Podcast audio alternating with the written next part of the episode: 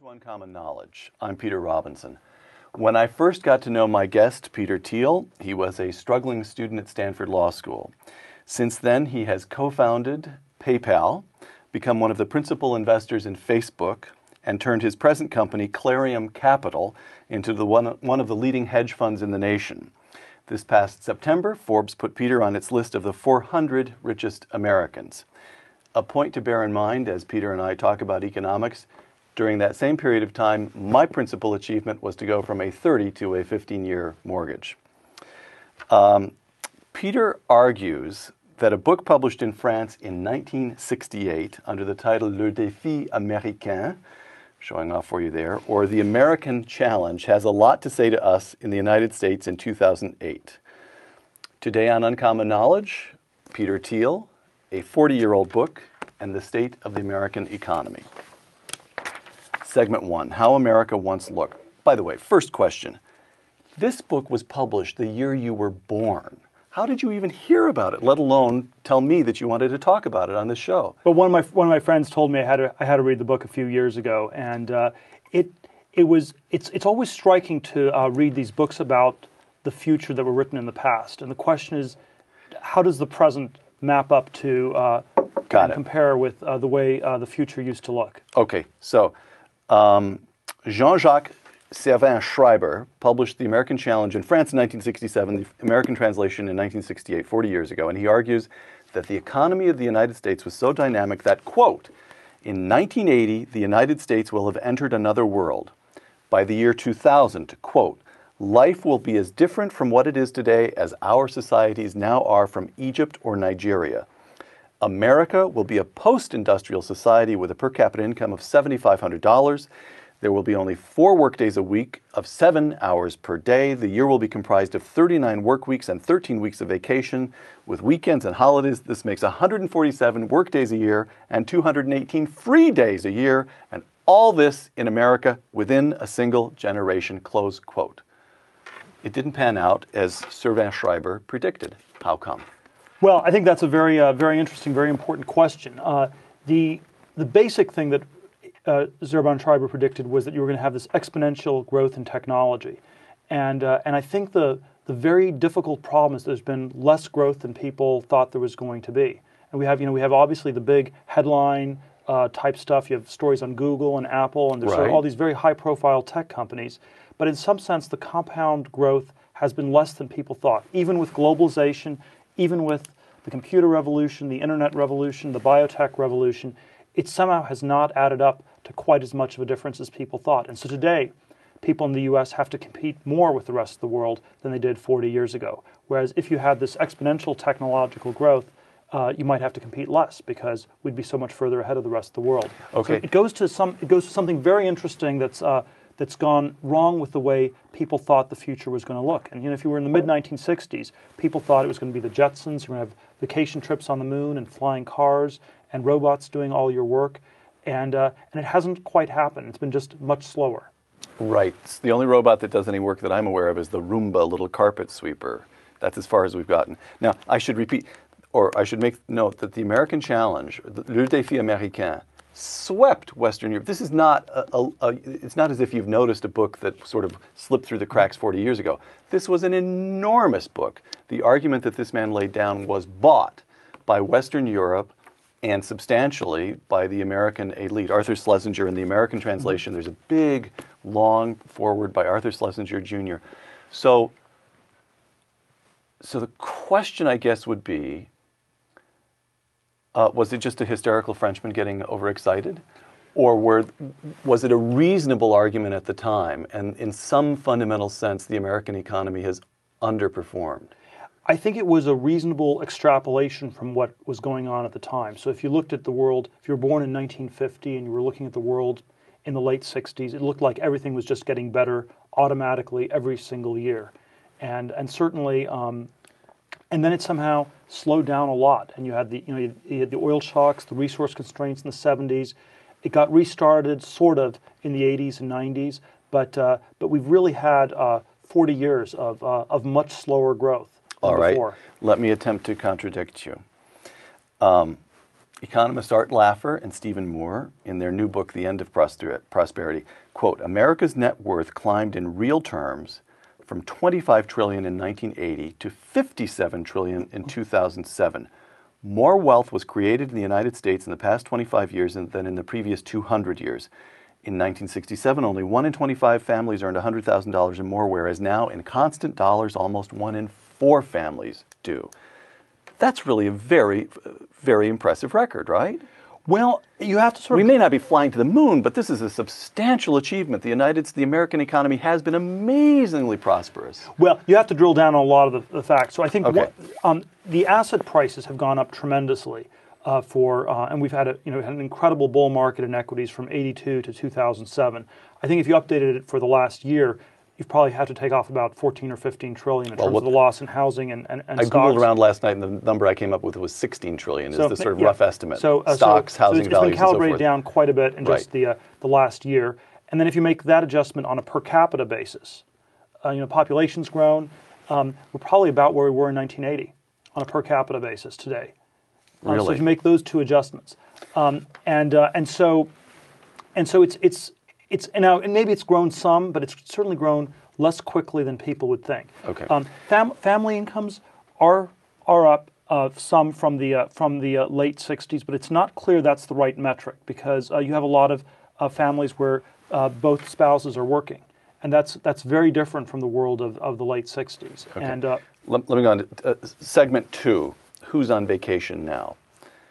Servan Schreiber made a lot about all the vacation days Americans would have in the future, uh, more free days than working days. Now, let me present to you a, a couple of arresting statistics. Until 1970, Western Europeans and Americans worked about the same number of hours each year. And after 1970, they diverge. Western Europeans work less, and Americans work more until the new president of France, Nicolas Sarkozy, changed the law earlier this mm-hmm. very year. France had a work week by law of 35 hours. No more than that, no paid overtime. The typical American work week, 42 hours. In France, vacation guaranteed five weeks plus 12 public holidays. Typical American vacation time, two weeks. So, what's going on? Well, people are working more in the U.S. than, than France. Uh, and there are all sorts of crazy laws on the books in France that prevent people from, from working. You know, you get if police officers in Paris who ticket your cars if you're parked for more than Right. 35 hours at an office, and they, they, they measure all these things very, very methodically. Uh, but at the same time, I think the thing that is going on is uh, we are nowhere near the 13 weeks that uh, Servan Schreiber was predicting in, in 67 or 68 for the, for the U.S. And somehow things have fallen short. Now, you know, I think you can argue that people like working more, and um, but I think at the margins there are a lot of people who actually would prefer to work somewhat less. Uh, you know, most people's jobs aren't as fun as as your your job, and they uh, they would like to uh, have some sort of different balance. And and so when you look at uh, families where both spouses are working, they might have to have a third job or third part-time job on top of the regular job to make ends meet. The fact that people are working around the clock and running really hard just to stay in place is telling you something about this You- incredible decline you, going on beneath the you are sounding so bearish about America. I'm not going to let that stand, at least not yet. Let me try a couple of economists' explanations of this divergence in working patterns. Bruce Sacerdote of Dartmouth, quote, Europe, Europe has been friendlier to the politics of the left than the United States for the last half century. Unions in Europe use their strength to bargain for more holidays, more vacation days, shorter regular work weeks, and more unemployment insurance. He's, it's clear he's correct about that, right? Yes, but, but the question, the question, look, the Yeah. question is not how many hours. The question is not how many hours are people working, or how many days they're working a year. On some level, the question is how much are people getting paid per hour. Ah, all right. Then I present to you Edward Prescott of Arizona State University, winner of the 2004 Nobel Prize. I know you so well that I can anticipate where, where you're impressive. head to This go, where you're about to go. Nobel Prize in economics. And Prescott says that Americans work harder because they get paid more after taxes. Quote, marginal tax rates explain virtually all of the difference. Americans are working harder because they get something for it. This is good news about the United States, not bad.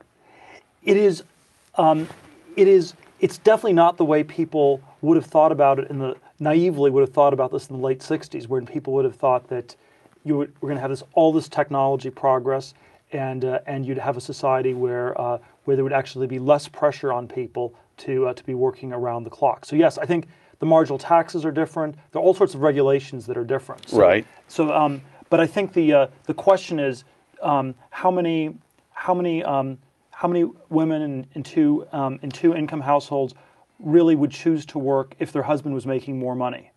And, um, And the so when you, the when you drill we- down on that question, I think it's, uh, it's much more complicated. And, and then if you, if you say, well, they're working just because of the marginal tax rates, this, this doesn't resonate as, as true with, um, with the social realities of what's going on in this country. Well, we we know the answer to the first question, right? Because in recent years, of the pattern has been, there was a period. Oh, I don't have the statistics on paper, so I'll probably flub it. R- But roughly speaking, there was a period beginning in the 70s or so when um, high status women worked. This was something that, Yes. and that, but in the last decade or so, the higher the income level, the more likely the woman was to stay home, not to work, suggesting and, that and and the yes that, that is true Right, right, okay. and and the part however that's problematic is that relatively few um, women are in households where the income level is high enough that they can make that choice so that is the choice women would make most middle class women are not able to actually make that choice because they're not um, their husband's not able to make enough money. And so um, one one key metric along these lines would be how much are what's the hourly wage that the average male is earning? And how do you compare that today versus 1973 for example? And it's basically flat since 73 the hourly even taking income into account for men has not gone up in 35 years. Okay, and again we have all sorts of complicated Right. adjustments for inflation Right. and so on down the line But there's one adjustment I'm trying to remember, and I, I again I'll flub it. You'll have it at the as soon as I try as begin to describe it. You'll understand what I'm uh, talking about here. But isn't there also an adjustment for uh, risk in the marketplace? That is to say, that in the old days you'd get such and such an income, and tied to it would be such and such a risk that you'd lose your job, or that your income. This variability of income is Mm-hmm. Yes. really what's going on. Hasn't that at least decreased? it's it's quite unclear. I mean, I think I All think right. it has it has gone down some, um, although it's not clear that's a good thing or a bad thing. So when you had a heavy manufacturing economy, there was much more variability than in a, uh services economy. But it may be that a services economy has ultimately less growth. So you know, if you have a factory that's making Hmm. widgets. Um, you can imagine a factory that's making 10 times as many widgets if you get more automation per worker. Right. Uh, if you have a restaurant, it's hard to imagine um, a waiter or waitress Right. being 10 times as efficient as a waiter or waitress was 100 years ago. The best Starbucks barista can only squeeze out so many espressos Only so per much. hour. And so, Okay. uh, so there is a, uh, there's less volatility um, as a result of the shift towards um, a uh, service economy, but there's probably also less growth. Very quickly, I want to I want to flesh out the nature of your argument. You are not saying that the United States has failed relative to Europe. No, they've, they both they both have fallen way short of expectations. You're not saying the United States has failed relative to China. China is complicated, but uh, but it it's China is still extremely far behind the U.S. Okay. so it So has what not you're failed saying- relative to Japan or Western Europe, but it has failed massively relative to what people expected 40 years ago. Okay. Um, segment three, Peter Thiel on what is wrong. You gave a talk in October as part of the Big Think project, which, I, as I recall, is www.bigthink.com. People can click on that and get the uh, streaming video of you. People whose appetite is merely whetted by this video today can get more of you. Quote, there has not been enough real growth in the economy, close quote. Here's what I'm trying to tease out, what I'd like you to explain about that. Are you saying simply, look, it is the nature of human existence that two or three percent growth is a is really pretty good, and and uh, we ought to be happy with that and strive toward that? Or are you saying that the United States in these last 40 years has demonstrated chronic prob? There's something wrong that needs to be addressed and fixed. There's something wrong with expectations, or there's something really wrong with the real economy. Well, there's something um, there's something really wrong with the real economy. So it's, it's there's not enough um, progress, and I'd say I'd say long-term real growth in our world is driven by two things. One is global trade, and the other is technology. Um, Okay. I think we've had the easy gains from global trade. So I think going forward, the main gains are going to happen from technology, and uh, and I think that Explain the easy gains from global trade. trade with China, people in China make something more cheaply, and therefore um, your real um, your real standard of living goes up in the U.S. And and all this accompanied by the post World War II regime of free trade, the NAFTA and Especially, and all that stuff. especially starting in the late '60s and early '70s when globalization really took off. okay. um, in, in 1980s and so on. And then, um, and then glo- uh, technology is is more um, intensive growth, where you uh, replace a typewriter with a word processor, and that's more efficient. So it's, is it- you have one type of growth where you have 10 typewriters, go from one to 10 typewriters. The other one is you go from a typewriter to a word processor. Gotcha. And those are basically the two ways that you can improve growth or productivity extensive and intensive. I think we've had some of both, but the combination has just been not as much as people think. And that's why, that's why people are having to work harder. That's why, um, that's why the wages have gone up some, but not as much as people think.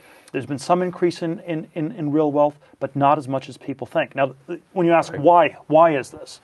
Uh, that's, I think, a very difficult question, but I'll throw out several Yes. answers, and I think it's a combination of, of some of these things. So I think one is we have a education system that's very broken in this country, and so people, most people do not have the skills to uh, to do these kinds of uh, to do these kinds of jobs. You jobs. surely want to distinguish between American universities, where broadly speaking, everybody on the planet aged 18 or Mm-hmm. over is trying to get into a Stanford or a Grinnell Mm-hmm. or American.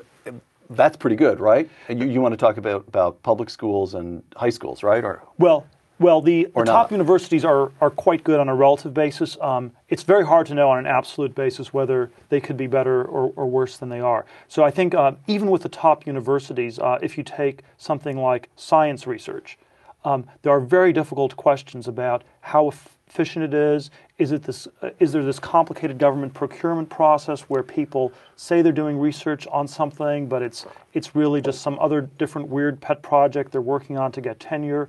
Uh, and the lack of transparency is extremely what a suspicious cast of mind you have, Well, we, we're living in a very uh, well. Look, we're living in a very um, in a very uh, specialized world where um, the specialization has led to a point where it's very difficult for people to understand things. So if you think about the the, the recent housing crisis and uh, the credit rating agencies.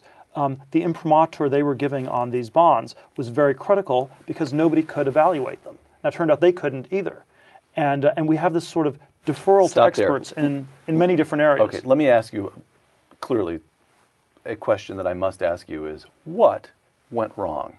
Now, let me tell you, my little mind, molded as it was by the big mind of Milton Friedman, begins with the presumption that if you see a catastrophe, it's somewhere you're likely to find the government intervening in some ham fisted way that messes up the workings of the marketplace. And fundamentally, my little mind sees two things that went wrong. One of them was the creation of the subprime market. And there you see it. The government is mm-hmm. pushing Fannie Mae and Freddie Mac to give money to people to get into homes they can't really afford. The government is creating the Right. subprime marketplace, and that's a catastrophe, and it's sort of a Milton-esque catastrophe. The government intrudes where it ought not. But the second bit of it, as best I can understand, is that all kinds of highly paid, very intelligent, sophisticated people who had a full array of incentives to do otherwise, nevertheless carried lousy assets on their books, didn't value them correctly, and made systematically bad choices in investments. And that bit, there is no Milton-esque explanation for. Yes. So I'm hoping that you will explain. it. Well, well, I think there's there's a history of the last five years and there's a history of the last forty. So you know the, the time horizon is very important. So we had a housing and finance uh, thing that went really crazy in the last few years. Right. And there were certain assumptions that were embedded in it that were probably just wrong. So one was that house prices would always go up, and that is probably a true assumption in a world where you have massive growth. When you don't have growth, it's not true. And, uh, and I think that was just a mistake people made. And the reason they made that mistake was because you can't have growth if there's no progress on the technology front. And so I think if you, if you want to sort of wind the clock back a little bit further, we had this, um, this tech bubble in the 90s that preceded the housing bubble. Parts of it were real, but parts of it were fake. And you know, you have to sort of wonder how much technology innovation was there in the uh, 100th online pet food company, for example. Um, and when the, when the technology That's thing, the one I invested in, incidentally. I'm, I'm sure you did. I missed, I missed PayPal, but, I certainly. Yeah, all right. but, but so so and so when when the technology bubble of the 90s turned out to be more fake than real then um, then people had to somehow make returns elsewhere, and you made it up with leverage. And leverage was housing for consumers, exotic financial products for banks, and then it was aided and abetted by the government racket that was Fannie Mae. So I think I think uh, you know I think it's a sort of a complicated story, but uh, but one of the reasons that a lot of the common sense views went wrong were that people assumed and were too optimistic about the story of automatic, relentless progress, that this is something that just happens automatically. For example, an alternate history of the, of Yeah. the U.S. in the 20th century Yep. would be that, uh, that the U.S., um, that you had these totalitarian disasters um, in, you know, communism and fascism, where they basically destroyed all their talented people, and they all came to the U.S. in the 50s and 60s, and so we had this enormous boom, and uh, and that we made a big mistake to assume that this was just automatically going to happen, and uh, and that and that uh, instead you had to, you know, the, what what is necessary is for you to have a rigorous education system, you have to have um, a society that encourages people to do this, and you can't. It doesn't work if people think things are automatic. And so to- to- just one last. Go ahead. it. Sure, sure, So your question about Fannie Mae Yeah. you know, the question is why were not more people critical of Fannie Mae?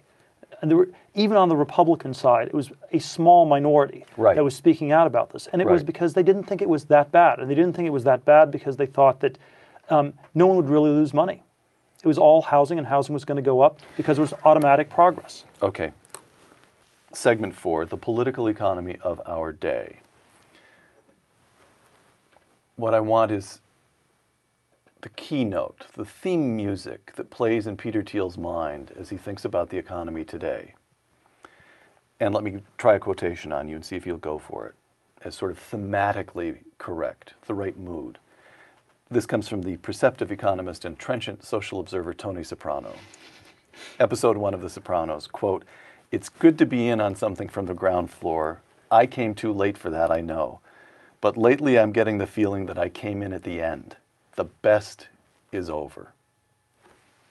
What do you think?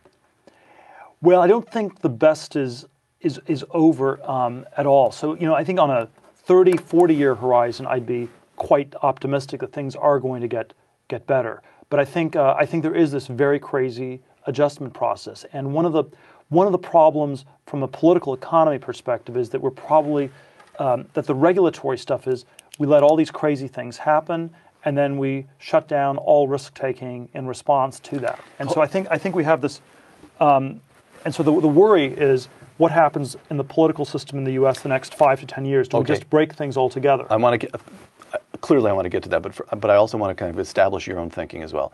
Um, this is a quotation I don't have written down, but I'll paraphrase it. There's a fellow who blogs somewhere on Yahoo who goes by the name The Naked Economist. That's enough for people to Google and find him if they want to. And he wrote, this is a pretty close paraphrase, even as in 1989 when the Berlin Wall came down, no serious person could any longer believe in communism. In the autumn of 2008, no serious person could any longer continue to believe in the unfettered free market. well, we haven't had a free market. This is you know this is, Well, this is what, I obviously- was- so okay. This is- has, what have the events of the recent months done to your views as a libertarian and a free market man? Shaken them? Uh, not particularly, although I mean it was all eminently predictable that we had way too much government entanglement in this. Uh, the part that I am more pessimistic about is that people will draw the wrong lessons from this. If you look at the early 1930s, there were a lot of reasons things blew up.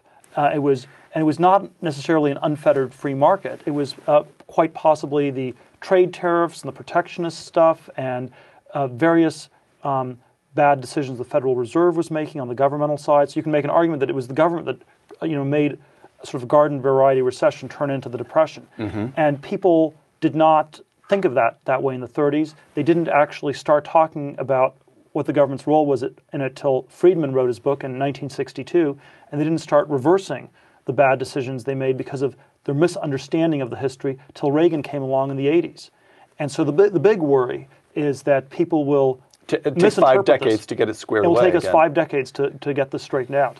I'm not that pessimistic, but I think uh, I think there's a very important uh, question of exactly what went wrong here, and I don't think it had anything to do with free markets. I think it had to do with you know excessive government entanglement on the one hand, and then on the other hand, these long-term motors of growth uh, working much less well for uh, Than was understood. Than was understood, and part of it was again excessive government entanglement and things like education. Okay. lay blame and then figure out what ought to be done. We're talking about government policy. Art Laffer, quote, what this administration, we're not talking about Obama and the, we're talking about last few years here. What this administration and Congress have done will be viewed in much the same light as what Herbert Hoover did in the years 1929 to 1932. We are now witnessing the end of prosperity, close quote. And Art Laffer, who was a, an advisor to Ronald Reagan and supply side economics and so forth, Art Laffer said, Bush and this past Congress, largely uh, past several Congresses, mm-hmm. largely Republicans. The Republicans messed it up.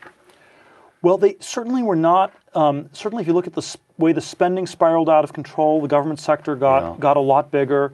Uh, there was a sense in which Bush was the uh, was the worst president in the U.S. since LBJ, and LBJ was pretty bad. Do you subscribe to that view? If you just look at the the amount of increased government spending, absolutely. You do. Just if you that one that one metric. Now, I think um, I think the um, the, the, uh, while I agree with Laffer that uh, lower taxes uh, are very desirable and you know very a very important component. Mm-hmm. Uh, I think the uh, the mistake that he makes is to assume that this is just going to happen, and you know we're, we're li- and for some reason it's not a popular issue anymore. People people want the government to take care of them, and uh, and you have um, I think we have some you know the, the the real problem is that if we have a down cycle, does this actually make the regulatory stuff even worse? You know, the, right. the tech thing when it ended, um, we, we um, you know, however real or fake it was in the 90s, when it ended, you got Sarbanes-Oxley, you got a whole bunch of additional regulations, right. and then it broke it even more for the next decade. Right. And, uh, and so the question is, uh, now that you know there was risk taking that was done in bad ways, are we now going to outlaw risk taking altogether okay. and break things even more as we sit five today, to ten years? As we sit here today, we're still uh, s- some weeks from Barack Obama's taking the oath of office as the 44th president, but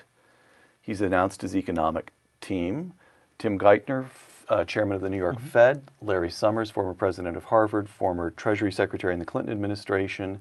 Um, they're talking about a massive, I'll let you, I don't know whether massive is the right term. Anyway, a minimum of $300 billion uh, in uh, public works projects and some sort of un- unemployment security, some sort of protect. I, I, haven't read the details. I don't know that the details exist. We have the 750 billion dollar bailout, mm-hmm. And the president-elect and his economic team are already calling for an additional at least 300 billion. Good, bad. What should um, they be doing? I don't know if it makes much. I, I, don't. I don't think it's particularly good, but I don't know if it makes that much of a difference. I mean, long term, you want to fix things that enable long-term productivity growth to happen. Right. And uh, the road we're going down is the road that Japan went down in the 90s, where you had one Keynesian stimulus after another. The government borrows money. If the government borrows another trillion dollars, it means there's one trillion less in the private sector. And, uh, and, and then the question is, is the government going to deploy that money better or worse than the private sector? In the short run, maybe it helps a little bit because the money gets spent more quickly and you can sort of get a short-term stimulus. You can get a little Keynesian stimulus. In effect, yes. you're, you're fooling I mean, the market. Keynes, Keynes right? does work to that right. extent. Yeah. But in the long run, uh, it probably uh, means just a lot less long-term productivity growth, and uh, and this short-term, long-term trade-off is you know it is it is one of the places where the U.S. is at a massive disadvantage. As we are constantly focused on you know the next six months, the next year, not thinking about the next 20 or 30 years. And this is you know we're better off than China in every way except that one way. Mm. China is better mm. about thinking about think the long run decades, don't they? than the short run. Right. Okay. Segment five, our final segment, fine minds. Let me read you a few quotations from very bright people and then ask you, my very bright friend, how you'd respond. Let's begin with Jean Jacques Servan Schreiber, writing 40 years ago in The American Challenge. Quote During the past 10 years, so he's talking about 58 to 68, during the past 10 years, American power has made an unprecedented leap forward. There is a real danger that Europe may forever be confined to second place. Close quote. Is the United States now in the position that Europe was then, and is China now in the position that the United States was in then? Uh, the U.S. is definitely at risk of seeing several decades of slow growth or stagnation. It is, um, it is not clear that uh, China China may uh, catch up to the U.S. It's unclear they will be able to overtake the U.S. because it's unclear there's any innovation happening in China. China is not a frontier country. It's not pushing the frontiers. It can copy the West, like Japan, copy the West. They can catch up, but I don't think they can overtake us. So, so the Ch- Chinese, even as you look to the next decade or, or, or somewhat longer, the main Chinese game is still moving people from the countryside where they're growing rice into factories where they can where they're more productive.